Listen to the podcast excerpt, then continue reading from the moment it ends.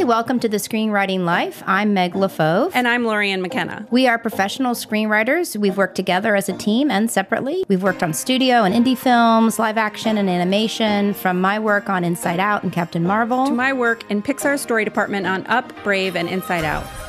We are here to share our insights on the craft of screenwriting and also the life. How to not only survive the ups and downs, but thrive. We want to help you become the best screenwriter you can be and to reassure you that you are not alone on this journey. Hi, everyone. Welcome back to the Screenwriting Life. Today it is just me and Jeff and Savannah, our intern, of course. Uh, Meg is off uh, being a mentor in South Africa. We've been getting a lot of exciting photos from Meg as she is uh, living her best life over there. But we miss you, Meg. We'll can't wait to have you back. In the meantime, we are very excited because we're joined by uh, Nicholl winning partnership Alisha Brophy and Scott Miles to chat about uh, their experience with writers groups and accountability in terms of pages and writing. So, in addition to winning the 2014 Nicholl Fellowship, congratulations for their animated comedy, The United States of Fucking Awesome. Please beware, this is going to be a very sweary show. Scott and Alisha have written for Netflix's Inside Job and Cartoon Network's Lego Ninjago. Scott and Alisha are passionate about high accountability writers groups. Their own group is highly exclusive, systemized, and regimented, and has yielded incredible results not only for them, but for their entire group. But before we jump into our interview, we're going to talk about our weeks, or what we like to call adventures in screenwriting. Lorien, how was your week? Uh, my week was um, busy, lots of little things to take care of because tomorrow I get on a plane and I fly to Italy where I'm going to be a mentor for three weeks at a writing retreat in Tuscany, which sounds very fancy, except for I've never been gone from my family for this long. And I am very nervous. I know everyone will be alive when I come back. Um, but it's, you know, everything this week has been sort of shot through with that. Oh my God, I have to remember to bring a European adapter, right? And then I like drop what I'm doing and I have to go write that down or I'll, I'll forget. So everything I feel a little scatterbrained. That's uh, that's what's happening. Um, uh, but yeah, I've been working on pitches and reading scripts and doing all the things that I do and writing. I've actually been writing this week, not just writing pitches. So I'm very, that always makes me feel um, centered and grounded. I was actually writing when I got the news of the past that I had last week. So it was actually like, okay. And then I went back to my writing. Like, I feel like if I hadn't been writing during that call, I would have been sent into a tailspin. But because I was like, oh no, I'm doing something. I'm like telling I can I have I have a superpower and it's this. So it felt less out of control. Um, yeah, so I don't know. What was the question? How was my week? I have no idea. What day is it? Um, yeah. So uh, Scott, how was your week? Uh, our week was good. We we turned in a our first draft to a producer last week on a feature that we've been working on. And it was kind of this, you know, experience where you're kind of waiting to get the notes. And then the call got pushed today, and you're like, oh, is that good? Is that bad? And you're, of course, reading all these things into it. Uh, but we had the call yesterday, and the producer loved it. Uh, had some notes, uh, but you know, all all fun stuff and places we could take it to the next level. It was actually a really um, lovely but odd, surreal experience for us with this one. Um, we were hired to write this uh, feature. It's very like 80s nostalgia, and it's based on a bunch of anecdotes from this guy's childhood. And we were very upfront from the beginning, like, we'll include those anecdotes, but we're going to fictionalize a lot. We're going to go where the story needs to go. And so it was so scary to give him because he's going to be reading stuff that, you know, his family is in there and we're making up family dynamics we're making up characters we're making up all these story beats. And so it was extra nerve wracking than normally turning a script into a producer. And scott and i kept saying when we were writing it at some point the script started deciding for itself what it was going to be. And we'd never had that happen before. We're always the ones in control. And with this one the script kept pausing and being like no no no no. It's going to be this and it kind of felt like the Ouija board of scripts. And so we turned it in, we warned him, we said, hey, there's a lot of surprises in here. And surprises for us. We did not know some of the directions this was going to go. And he came back, and his overall reaction was basically, How did you know?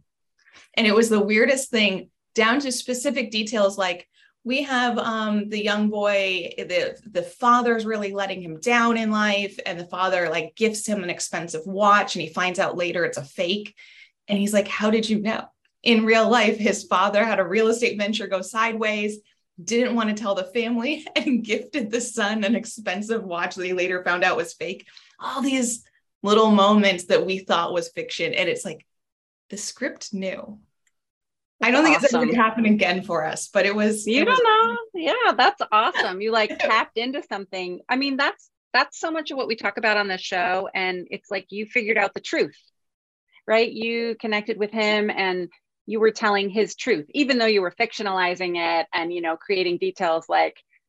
Yeah, it sounds like a total Ouija board script. I think that's amazing. It's super inspiring. And you know, we I that's how I write. I I mean, not I'm not magic, but I just sort of let the the story come. Um, I haven't had a moment like that yet, and I am super excited now that I know it's possible. But um, I mean, it's the truth. You guys found it, like the literal and bigger capital T truth. That's so cool. Yeah. That's so cool. Congratulations. I love Can that. I ask, Jeff, how was your week? Um, real quick oh. before we jump into mine, um, in terms of, did you guys feel any like push and pull between like the cards that you had created and like the outline you had discussed and like the fact can you talk about like how you use like your artist instincts to like decide to chase the script rather than kind of chase what you felt like was right? Yeah i mean for sure there was you know like the big act actually the back half of act two of this feature we just kept beating our head against the wall. Nothing felt right. It, on the outline it kind of worked and we kept telling ourselves that we'll find it in pages and we weren't finding it in the pages. And so finally we just took that step back and said maybe there's a reason it's not working. Maybe we need to kind of just reconceptualize all of this rather than spend another week you know just talking in circles about why it's not working. And we've done that before at a scene level but never at a giant structural level to just throw out stuff that uh, at the outline it did technically work but I think both of us deep down somewhere knew that it, it wasn't the right path. That's great. It's really wise. I think it's like that can feel like such a scary decision, but so often it's the right one. Um, so it's nice to hear that, like, kind of avoiding that fear and just trusting kind of the story gods was really re- rewarding for you all. So thanks for sharing. Um, in terms of my week, I um, I'm in New York this week. I'm like coming off the heels of a film festival, and coincidentally, my wife is here for work, so I just decided to stay. And um, New York is such a great city to be writing in. It's funny. I um live in LA and I think most of our listeners live in LA, but I'm sure we have some New York listeners and it can be so valuable just to like change your location in terms of feeling inspired and I don't know, it's like so cliche, but I feel like the protagonist of like like a mid 2010s HBO premium cable dramedy and I'm like walking around with my leather satchel and I just kind of like feel more like a writer in New York and um, I'm actually revisiting a feature that I had written in 2016 that got me a couple meetings. Um, but I've just nothing's ever really happened with it. But a producer's recently interested in the idea, so I'm revisiting it, and it's really heartening because I can tell I'm a better writer now that I'm back in it. And um, you know, it's a script I'm proud of, but there's a lot that feels a little broken to me. Um, and I guess it's just that thing where like six years of working and having great mentors like Megan Lorien and the guests that have come on our show have really intuited some things inside of me that feel valuable. Um, so it's been both a little frustrating to feel like the script is more broken than I thought it was, but also kind of heartening to feel like I'm quicker to find solutions and um, just a lot of my scenes were just so long, like that whole get in or get in later, get out earlier, like philosophy, like pretty much every scene needed that in this. Um, so I'm cutting pages, which is great, and it's just cooking more. Um, so I'm gonna keep working on that, and um, I don't know. I may need to page one rewrite it, which sucks, but that's part of it. And that's what we do. So that's how my week is going. What does your main character want? What's their problem? How are they going to solve it and make sure it's in every single scene? There it is. It's so easy, right, Lorien? so easy. It's a formula, right? And then yeah. you know that. And then you're like, I can write anything I want. That's yeah. right. Um, that's exactly we right. Get, well, that's great, Jeff, that you're figuring that out. I think when we're not as emotionally connected to something we've written and we put it away for enough time, we can come back and be like, oh, there are parts here that work and there are parts here that don't. And it doesn't feel personal, like Definitely. that you're a failure or something for not knowing that. Definitely. Um, before we start talking about writers groups, which is I know what we're here for, I'm super interested in hearing a little bit about your process as partners. So I've worked with um, partners on some projects, like Meg and I have uh, written projects, sold them, you know, written the pilot together. I'm working on another project with a partner, but we're not like ampersand partners. We're and right, which is a different uh, setup. So um, I'm curious, like when you guys were talking about Act Two or the back half of the script, you know, to be in Act Three, like it doesn't work. What is that process like for you?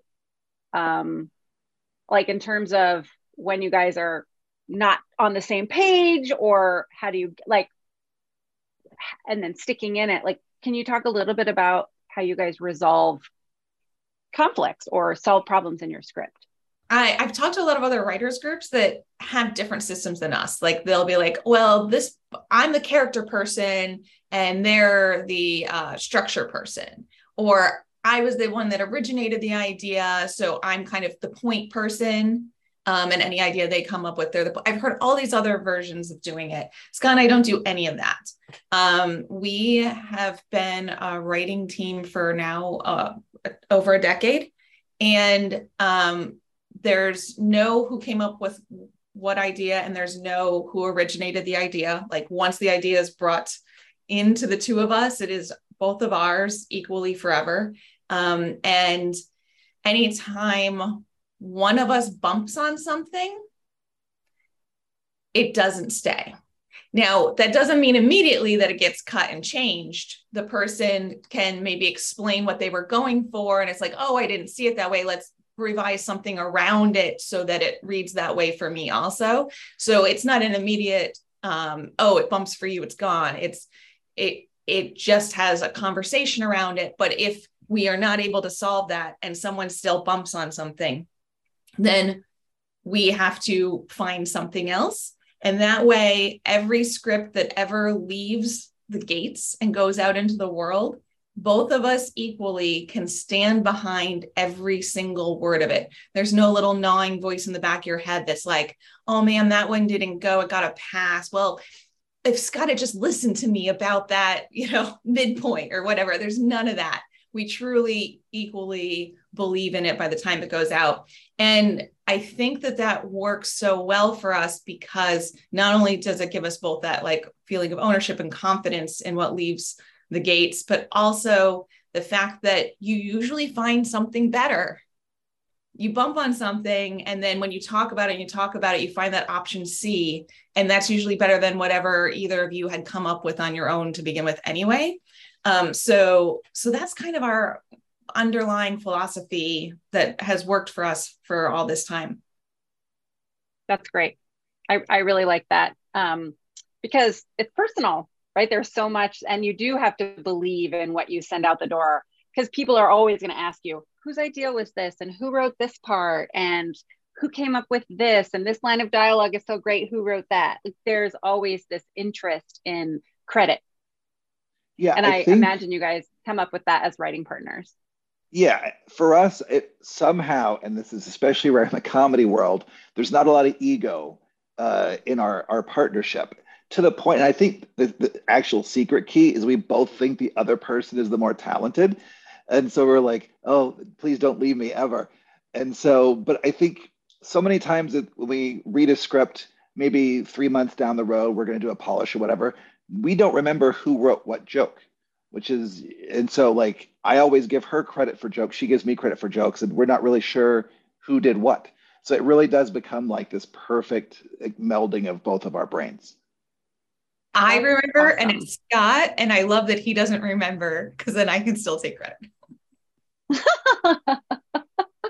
um, so, can you guys talk a little bit about how you broke into the business? Like, how did you arrive in Hollywood?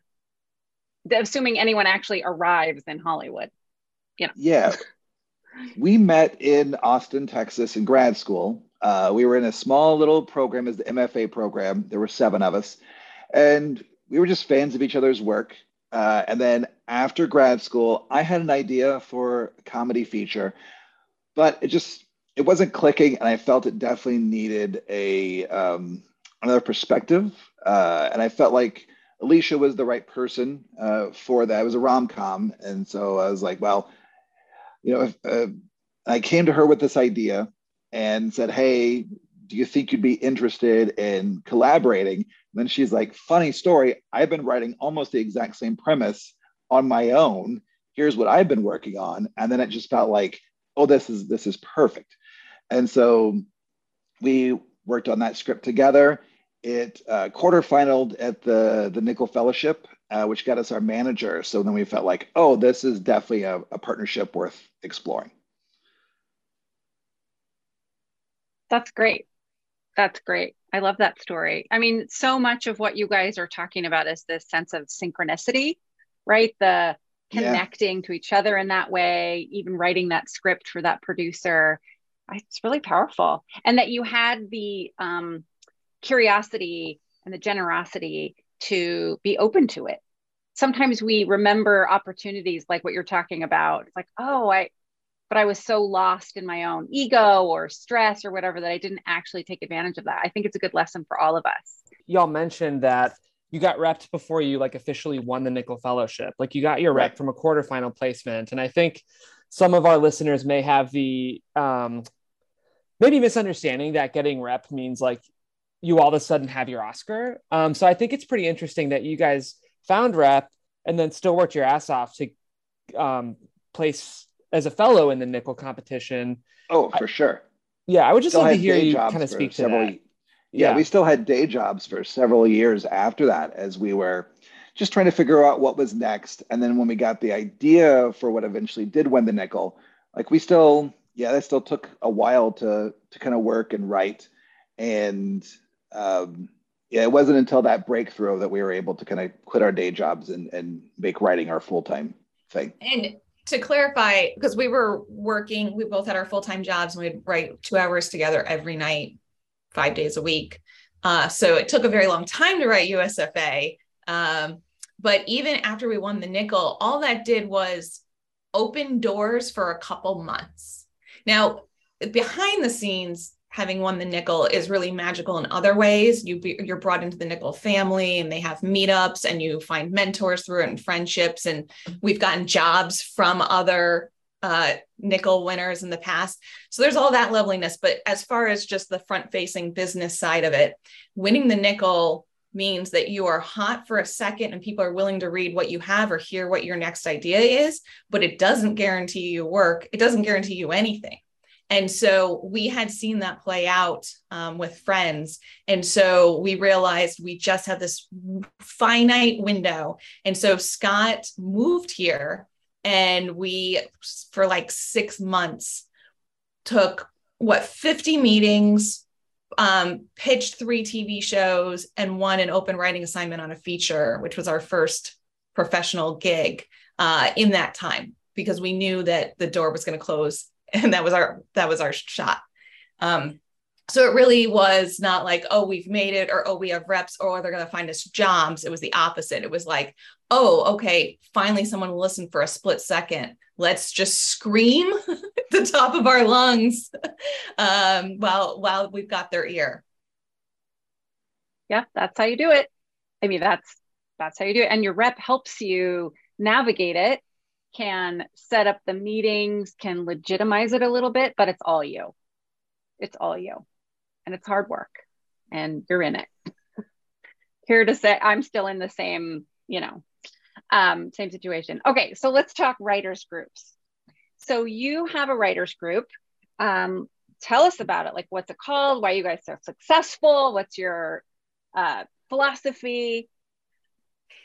Um, sure. Uh, so our writers group has existed, I want to say about 12 years. I've been in it for about 10. Scott, you've been in it for eight or nine, I want to say. Yeah, yeah, yeah. Um, so basically, it started as a Craigslist ad. It was just a guy with a dream of having a writers group put out a Craigslist ad, bunch of weirdos answered, and those weirdos got together and um, started meeting uh, weekly and and it formed and it existed for about two years um, literally just a, a, bunch of guys that had uh, no uh, career nothing they were just want they just wanted to start out. And um, one of those guys is uh, Nick Scown. And I met him uh, 10 years ago at an AFF party, and we had stayed in touch. And when I moved to LA, someone had dropped out of that writers group and he invited me to apply. They read a couple different samples of different people. I got picked. And I was in the writers group for probably like a year or two before Scott and I had fully solidified. Um, and so he got grandfathered in that way. Uh, and that writers group grew up together. So no one had anything going for them. And then over the years, you know, someone gets an assistant job, someone, you know, gets their first open writing assignment, et cetera, et cetera. And so we've grown up together. So in the beginning, it was just, how do we make your story the best it can be? And now it has turned over a decade into how we make the story the best it can be. And also, let's strategize the best move for your career next. And also, we're friends. Let's go camping. Um, so it's really grown, grown from a Craigslist ad. I think that's you, so cool. So often I get asked like, how do I break into the business? It's like, or how do you network? I'm like, I don't know. I make friends. Mm-hmm.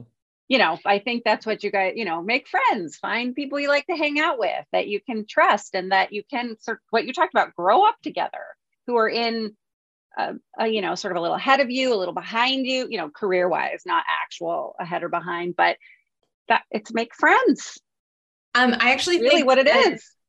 I think that's a key to a writers group because I think one of the biggest mistakes people make when they go to try and put together a writers group is oh, it's twofold. But first, they think that they have to find the most successful writers they can get their hands on. And I'm always like, no, no, no, that's the opposite of what you want. One, if they're successful writers, they probably already are in a writers group. They already have their system in place of how they get feedback. They don't need you.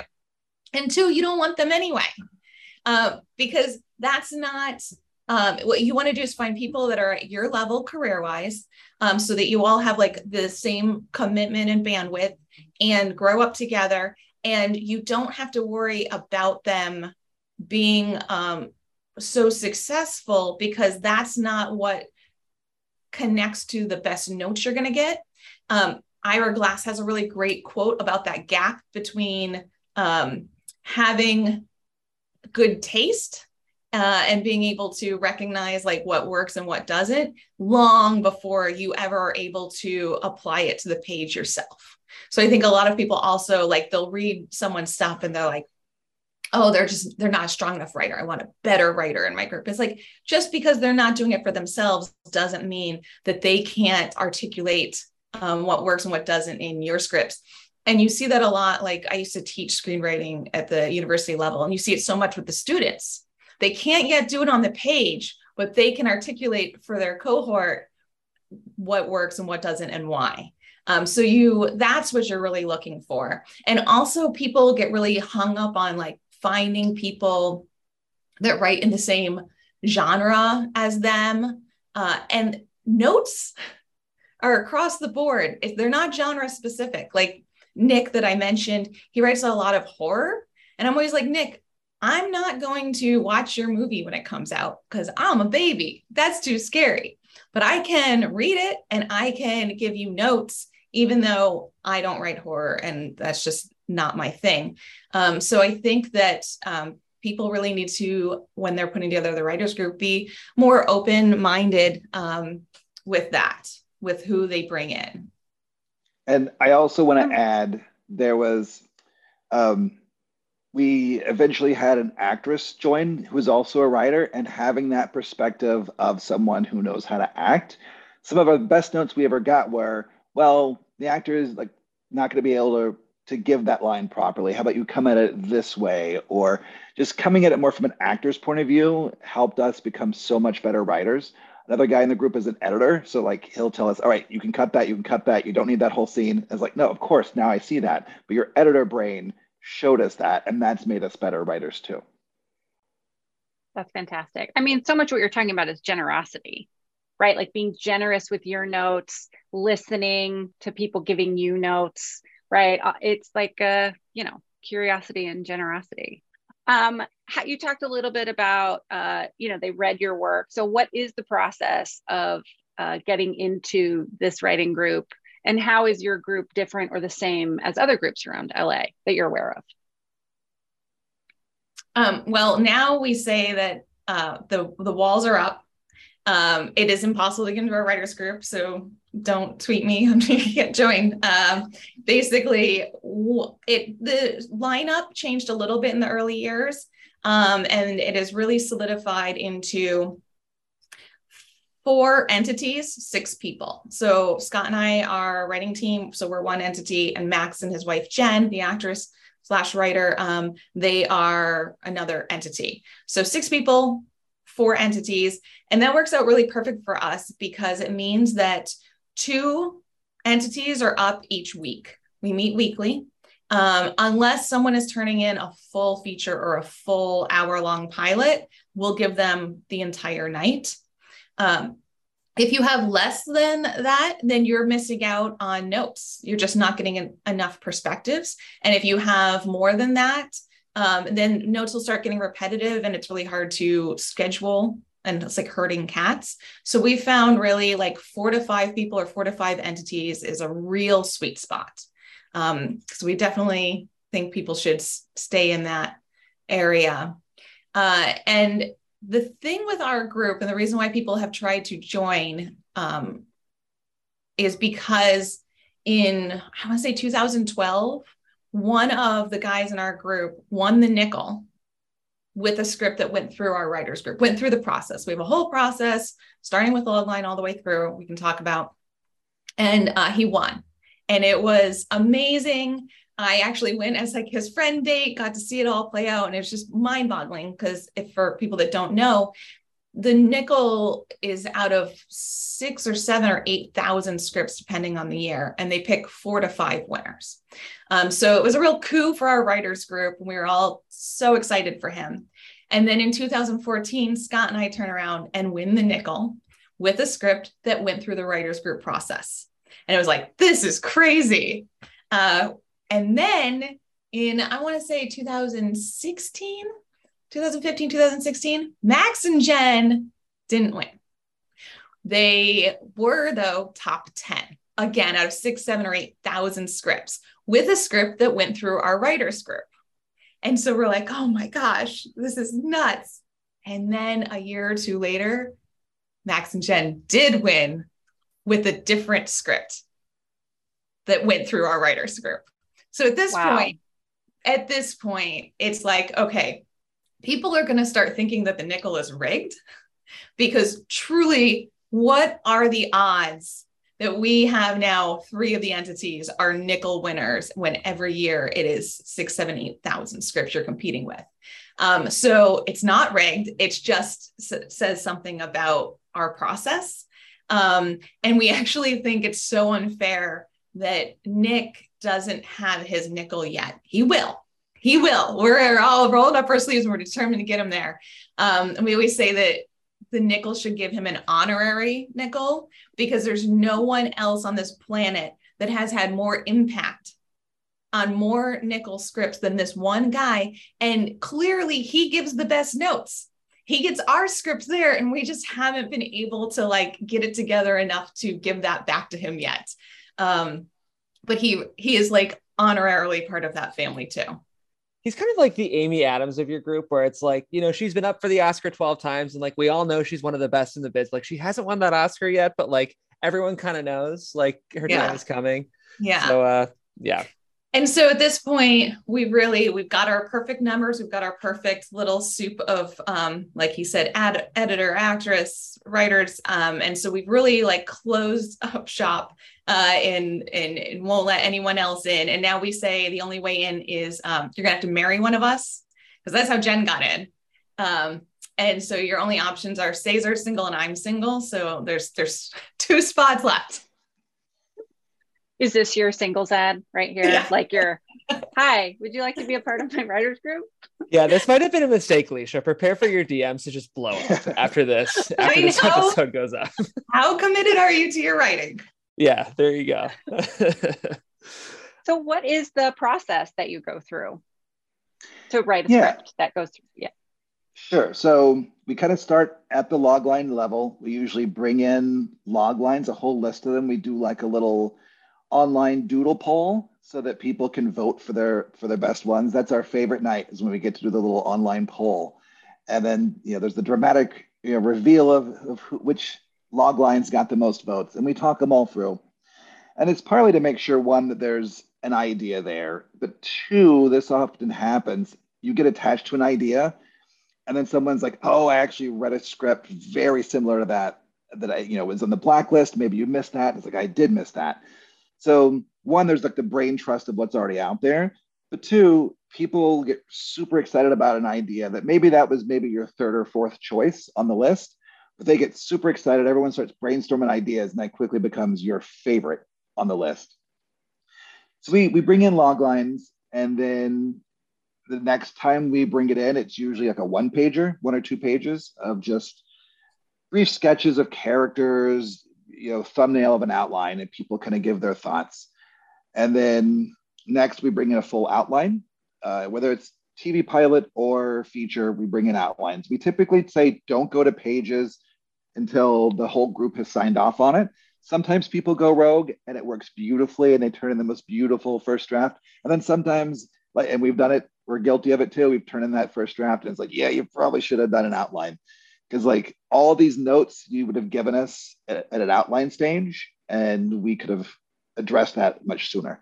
So we, Alisha and I now always turn in outlines. And then we'll usually do two or three versions of an outline. We don't want to do too many versions just because eventually people, um, it's hard to give fresh notes when they've read it too many times. So, uh, but we don't go to pages until it's kind of been signed off on. And then eventually we will bring in a full script. And uh, that that's the night where we know it's going to go long it's gonna. We usually go three hours every Tuesday nights, especially if it's a feature or an hour long pilot, because everyone has lots of smart things to say, and so I think that's one of the reasons that it's it's it's gotten these scripts to that level. Is we do meet every week for three hours, just really hammering, you know, sometimes at the at the most core level. And I know, you know, we brought in outlines before where people are like, this fundamentally does not work at a core level and Alisha and I are like, you're wrong. We're going to write it anyway. And then four years later, we're still trying to get that script working because it just doesn't like we should have listened, but we're stubborn, you know. Writers so you learned something, right? You oh, learned something sure. in that journey. So yeah. After a Tuesday night when we've been up, we so I'm typing the whole time every single note they're giving us. I will have single spaced an eight to 10 page document of notes um, we and the way we break it up is so we send out the script on a Friday, and then we have writers group Tuesday night. So that gives everyone four or five days, the weekend to read it. I think it's so important to do that. I think it's crazy the writers groups out there where people just bring in pages and they read and give notes on the spot. You just need to be able to sit with it. People have thoughts in the shower of how to fix something two days later. Um, so that's our system. And then when you are getting workshopped, you are not allowed to talk. Absolutely. There, we're not going to ask you any questions. You're not allowed to explain anything. You just sit there quietly because no one, your brain always goes to the place of trying to explain or um, there's just a natural like defensiveness we all have. And so if you truly accept that you're not allowed to talk, all of that shuts down and you truly can just listen. And so you're not allowed to talk and we do two full rounds. The first round is the macro blue skies, big notes, structure stuff, overall character stuff. And then um, we do a second round. That second round is the micro like page notes. And then, then once everyone has had their say two times around, we open it up to discussion. And then the person getting workshopped can explain what they were trying to do, ask to help um, they can ask questions and it turns into very much like a writer's room where people are bouncing off of each other and in the in the moment trying to like brainstorm how you know other ideas and how to do it and i think that this system works so much better than people out there that have like one or two writers that they trust and they send their script off for notes via email and they get notes back. And then they send it to another friend that they trust and they get notes. And I feel like when you do that, one, one voice can lead you astray. But a consensus of smart writers together will never lead you astray. And also, so many good ideas come out of I didn't have the solve when I was reading through it, but listening to Cesar talk about that one scene gave me an idea. I've sparked to what he's saying, and I have this other fix. And so that discussion and all the beauty that comes out of listening to each other's ideas and sparking off of those ideas is the actual magic of a writers group and why it's so important to truly meet up and listen to one another as opposed to just sending off via email to different friends and getting feedback one by one. Which is what I do. We're going to change you today. Which, no, which I have to say has worked very well for me in some situations, but has also overwhelmed me because I've sent it out to too many different people and I've gotten too many different kinds of conflicting notes and I lost my center of the script. I've talked about this on the show, this this script I wrote and then I I just was writing I don't know what I was writing to anymore and then I had to peel it all the way back to my very first draft and be like no this is what I was doing and make and then apply some of the bigger notes I got like having to sift through them um, but I get the attraction of this person is more successful than I am. This person is smarter than I am. They must be right. And it's hard to then you lose your center, like what you're talking about. Like you don't want that person in your room because you'll be like, well, they must know something I don't. And so then you follow them. And then that, that, can I mean, I, I, when I was in grad school, uh, that's was my experience. We formed a writers group after. It was so powerful. And then going off and writing on your own is like, help i'm in the middle of an ocean and i'm drowning so like anyone who throws you like a life you know you're like yes you grab onto it this is the one i'm supposed to grab onto i have really great metaphors so you're welcome um uh but yes i hear what you're saying um but then figuring out for me every project is different depending where i am and then there you know i trust my manager's voice very very much right he is always telling me simplify Lorien simplify. Why are you so complicated? Right. So he's he's the one who's really helping me right now. He's that voice I can trust. But it's funny, he's not a writer. He's an amazing producer and a manager. But anyway, I hear what you're saying. I think it's very powerful. Um, I do not have a writers group though, so I don't know what to do. Like, I, what do I do, you guys? I can't join your group. I don't have one of my own. But it is interesting as I'm about to go off to Italy. Um, and I'm working with eight writers and it's a group workshop situation and then some one-on-ones with me but all of what you're talking about is something i think i can immediately apply um, in terms of because every writer is at a sort of different you know place in their writing journey and so um, i yeah i'll think about this and how we can approach this so i want to talk about you know in when we write scripts the uh, where we set them is so important, right? Like location, what is there around them. So, like, can you guys talk a little bit like where do you meet and what's there? Like, do you guys drink wine while you meet in a warehouse? Like, what set us up? Well, in the earliest days, um, we, we met in someone's apartment. Now I've been in Austin throughout all this. So I was just over, you know, video chat on a computer. They'd prop me up and then turn me to face whoever was talking. Um, you were ahead of your then, time. You yes, didn't know exactly. it. yeah. And then everyone else, you know, I think there was like a like rotated to different people's houses and depending, it was a different vibe at each place. Like I felt like Nick's house, there was wine usually, right? and then uh, the, at someone else's house they had a dog so it was more about like who's getting to, to hold the dog and pet the dog and you know it's all about the dog um, but then once covid obviously we all went online and then a couple people max and jen in our group moved to canada and so obviously now we're kind of fully online with me in texas them in canada everyone else in la uh, but it, it's I do miss the closeness because the times where I was in LA and got to go to the group to just see everyone's face across as they're giving the notes was the greatest. So I definitely miss the in-person meetings. But this does yeah. remind people that you don't have to be in LA to be in a writers group. You can be anywhere in the world and you can still make this happen with the same commitment. That's well can said. you talk a little bit about that commitment and the discipline required? You guys meet every Tuesday, right? Mm-hmm. And the commit that's intense, especially if you're a professional writer and you're writing on other things, you have family, you know, life is complicated. So how so, do you manage that? Um, one, we just have been doing it for so long on Tuesdays that you just know when you have your calendar up and someone asks you to like meet for dinner, go to a movie, it's not going to be on a Tuesday. Tuesday is writers group night, and um, that's just how you make your calendar. And if something really big that falls on a Tuesday, um, the talk to the group. The rest of the group usually can move it to a Monday or Wednesday for that one time. Um, so just having a standing date makes it a lot easier for scheduling. Um, so everyone's coming at it from the same place. And the truth is, over time, you get so thankful for the notes that you're given. Because at the end of the day, Scott and my name is on that script. The studio exec does not know that it was Max that had that really brilliant reversal idea. Uh, it was Scott and I, right? That's, that's we get all the credit.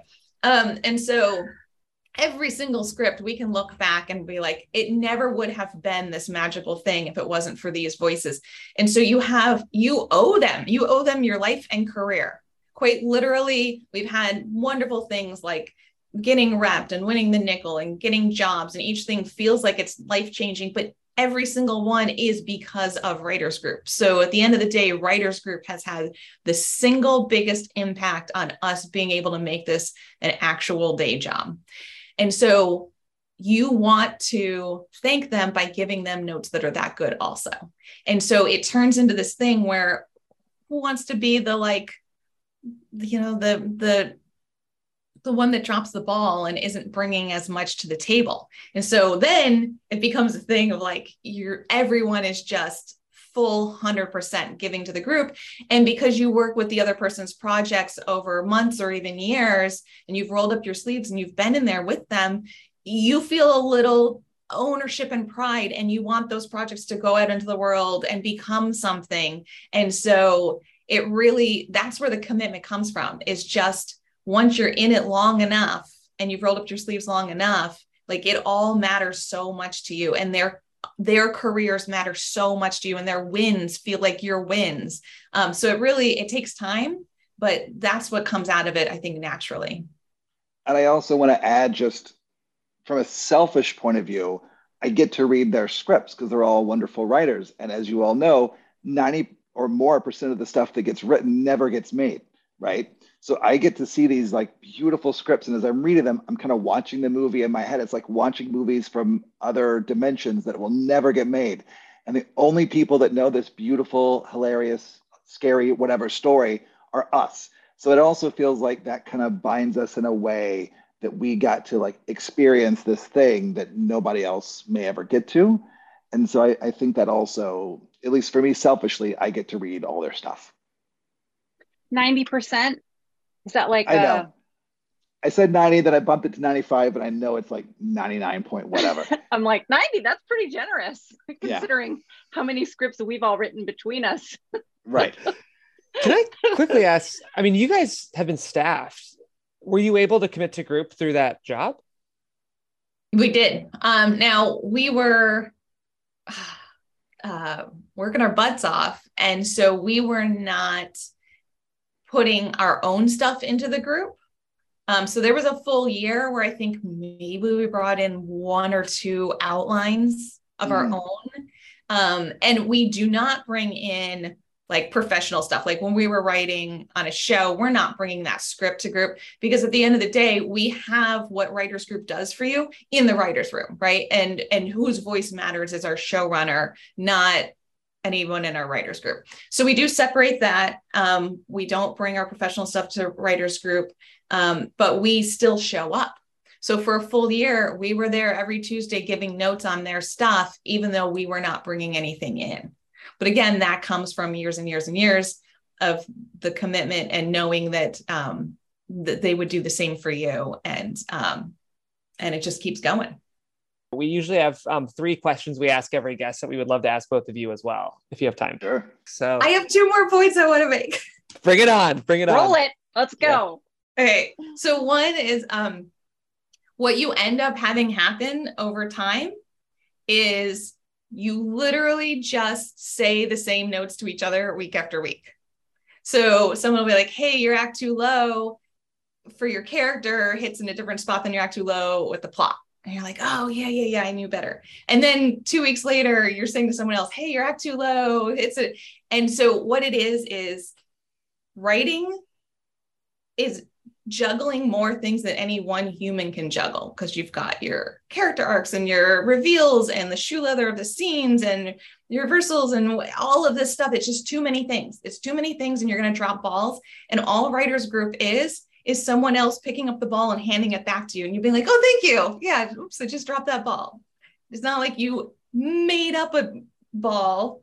Right. There's, you just drop that ball and they hand it to you. And then next week, I'm going to do the exact same thing. So it gets repetitive and you're never really like learning something new um, but it is something that you need to have or else or else there's going to be balls left on the ground we're going to the juggling thing right now and then the other thing is um, uh, also like a repetitive thing is how important the compliment sandwich is. And i know they always talk about this like when you're in a you know college workshop or whatever or, or even you start a new job and they make you go around you got to like give each other compliments. Um, and so it's a very transparent thing. It's not some big secret. Everyone knows the compliment sandwich. Still do it we're over a decade in and we still do it we always open with what is working for us in the script then we get into our notes and we always end it with what we loved about the script and that works even if nothing about the script worked for you. Because what you can still compliment is the um, potential. Like, oh, once you take these notes, what it's going to be. So even if you can't think of a single thing to compliment, um, there's still the potential of the script. So you know that they're complimenting sandwiching you, you know what's happening, and it still feels good. It's funny that you call it a compliment sandwich because I call it a shit sandwich. Because you got the two compliments on one side and then the shit in the middle. so it's the difference between like an optimist, I think, and a realist slash cynic, right? The shit sandwich. Give me the shit sandwich. I'll eat it because there's cookies on either side of the shit sandwich of the shit. Yeah. It's the writer's yeah. version of glass full, glass empty much better. Yeah. Yeah. yeah. I love that. Lorien. Go ahead, That's Scott. Hilarious. You were going to say something. Oh, I was going to say the, the only other thing I wanted to mention about how just amazing the writers group that we've been in it for so long that we will be sitting there writing a scene and then I'll just to Alisha like I can already hear Max's note about why this doesn't work. I could hear his voice in my head. So let's just fix it now so that we don't get the note but yeah, we've been at this long enough and we know what each person's little like pet peeves are. We can we can solve it early before it even gets to them so that when they they get it, they're critiquing the deeper stuff and not the more superficial level things. I'll add to that. Um, I think it's really important when you bring in that first draft to have it as clean as possible without like typos and grammar problems and stuff, because that's very distracting. And you want to make sure your reader is giving their full bandwidth to the actual problems you don't know is there. And so I think it's a real cop out when people are like, oh, but it's a first draft. I know, I know it's a first draft. It's like, no, no, no, you try and get it absolutely perfect um, so that they can really dig in. And I'll also add, um, we, because we're doing all this over Zoom, um, we still we never slow writers group down with talking about like grammar and typos and stuff. We'll send a draft over after that has all of those circled and marked. And um, there's so many programs out there. WriterDuet has one. Scriptation iAnnotate. Um, google drive. There's like a million ways to mark it up uh, and send it over um, so that you're not taking away time from group because that stuff no one else can spark and have notes on. Yeah, there's a typo. You know, they need to know, but they don't need to take time for the group to talk about it. Um, and we also, when we do the markups, I personally, I never use red when I'm typing any of that in because that feels like school. and like you did something wrong. So I always use like a green or a blue or a purple. That's what my daughter's fifth grade teacher does. no red, just green. Love I love it. So that's so great. It just sounds really, um, I think there's a beauty in the strictness, right? It's not strict for strictness, you know, it's accountability and commitment, which is discipline and so much what being a writer is. I mean, what you're describing, like the work and learning craft, like hearing those people's voices in your head, like it's craft. All those balls you're talking about, it's such a powerful. And I just remembered I am in a writers group. Your poor writers just, group. No, it's not. It's structured. It's like all like it's never mind. We can cut this part. I can tell you what it is later when we're off air, but we can cut this part. Um, okay, we're going to ask you the three questions.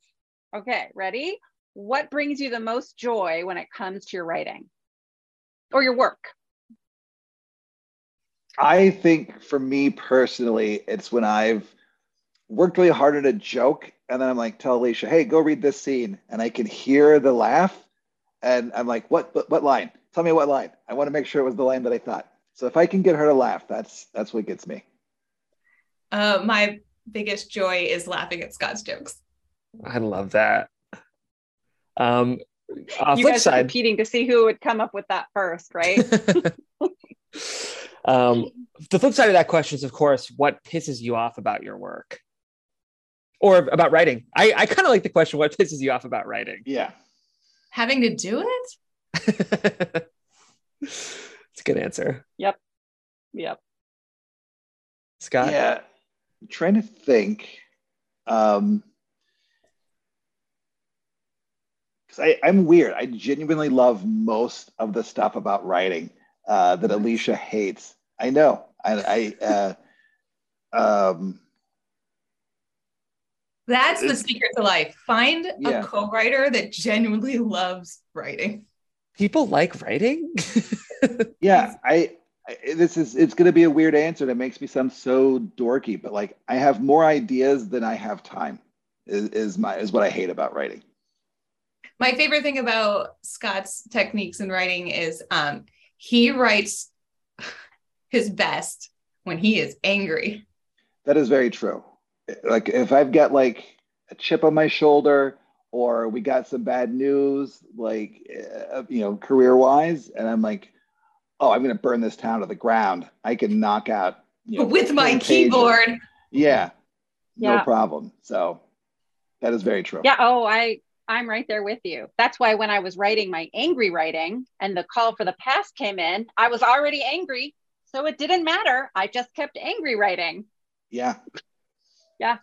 I there's a gentler approach that people talk about, you know, write what you're curious about. And I'm like, no, I'm right with what I'm angry about. It's far far more powerful. And then eventually I find the thing I'm curious about and the theme and but I gotta start my ad. Yeah anyway, I feel you on that. Okay, so if you could be remembered for one scene or movie or character that you've written, what would it be? That is a great question. Um, the thing that most comes to mind off the top of my head is we wrote a for Fox a reboot of License to Drive uh, the 1980s movie with the the Coreys. Um, and it was you know set in LA. It was uh, two teenage girls, and third act climax is this big like Fast and the Furious style car race uh, with a hot dog truck. So it had a big hot dog on the top, and it was this insane action comedy. They were like throwing fries out the back. It was maybe one of my favorite things to ever write. It was just this big dumb hot dog action chase. I would like to see that movie. But only if you can get a cameo. oh yeah, we definitely we we've got ideas. Got ideas. Good. Alisha? This is the hardest question I've ever been asked. And I might have to think about it a little bit more. Uh, but I will say this the script that we're writing right now also i'm a goldfish and i never remember what we wrote like i'm like oh yeah hot dog truck i'd forgotten so basically anything that was written more than two months ago, I is dead to me. Um, so I guess I have to go with the project we're writing right now. And there, it, it, when we get to the end, we do our own little read through. Um, and it's Scott and I doing the different voices, and it's so silly. And I would hate if anyone ever saw it play out. We got to the end, and I felt all the things like I was watching a movie, the nostalgia and the heartbreak and all of that and it was hitting me. And i would have been the one typing the, those things on the keyboard and um, that felt really special because i felt there was like a catharsis there that um, i wasn't expecting. That's really powerful. Thank you. That's kind of why we do it. That's awesome. Um, well to both of you thank you so much for coming on the show. Thank you. Um, this was just so our so generous for our listeners to be challenged. I feel like the best episodes are when I leave feeling like really convicted and actually kind of motivated and excited to try to level up. So I feel like I really am leaving that feeling this way today. So thank you so much. We'll we'll talk yeah. writers groups anytime, anywhere. I it's always when someone asks me and they I know that they're asking like, how do I get a manager? How do I get an agent? My answer is always like, that set that aside. What you need is a writers group. Totally. Well, we're going to wrap the show real quick and then we can say goodbye after. But um, thank you so much to everyone for listening to TSL. If you haven't joined yet, we'd highly recommend the TSL Facebook group. It's a beautiful place to meet other writers and find additional support outside of the show. And I will say there are some groups that have formed via our Facebook group. So um, that's a great place if you're looking for other emerging writers. Um, and I think really sharply looking for writers who are sort of at the same level you are, as we've been advised today. So hop over there. And for those groups listening who are feeling a little itchy because you know you should be uh, holding each other accountable more, um, I'd encourage you that it can be done. Yep. And remember, you are not alone and keep writing. Thanks for tuning in to the Screenwriting Life. We love our community and we want to get to know you even better. Join our Facebook group at facebook.com slash the screenwriting life or email us at the screenwritinglife at gmail.com to have your question considered for the show. You can also suggest topics by emailing us there. Also, we'd love for you to drop us a review on Apple Podcasts. Even if we don't read your review on air, trust me, we have read it, and not only does it mean the world to us, but it helps other people find the show. We've always been driven by mission and mentorship, and reviewing our show helps expand that mission. And of course, until next Sunday, happy writing.